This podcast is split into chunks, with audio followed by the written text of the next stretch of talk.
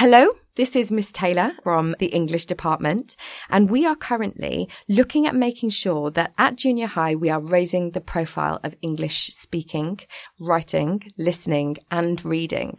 And as a result, we have launched a number of different English competitions. And I have the pleasure of talking to Dora Chen today, who is one of our winners and wrote an outstanding piece of creative writing.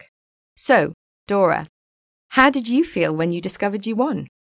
I felt really proud of myself and felt really exciting when I heard my name on the ceremony because you know this is the first writing competition that is held in Huili.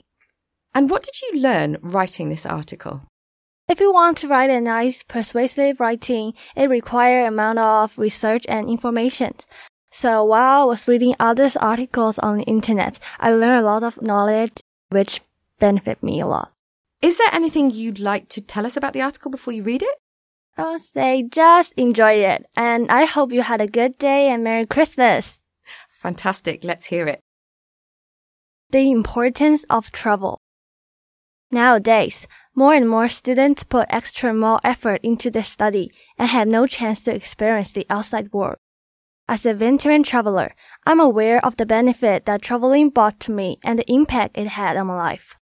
So I conclude the following points. Firstly, Dong Qichang once said, Traveling 10,000 miles is better than reading 10,000 books.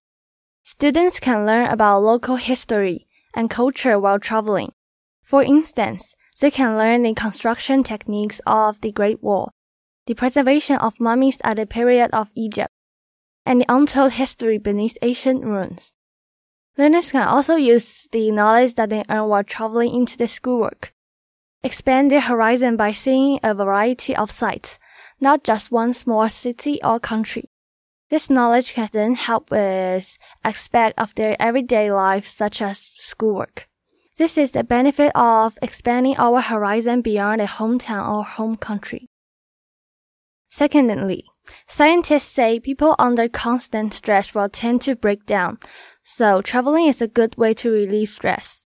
Let's imagine someone walking through the famous Singapore Botanic Garden.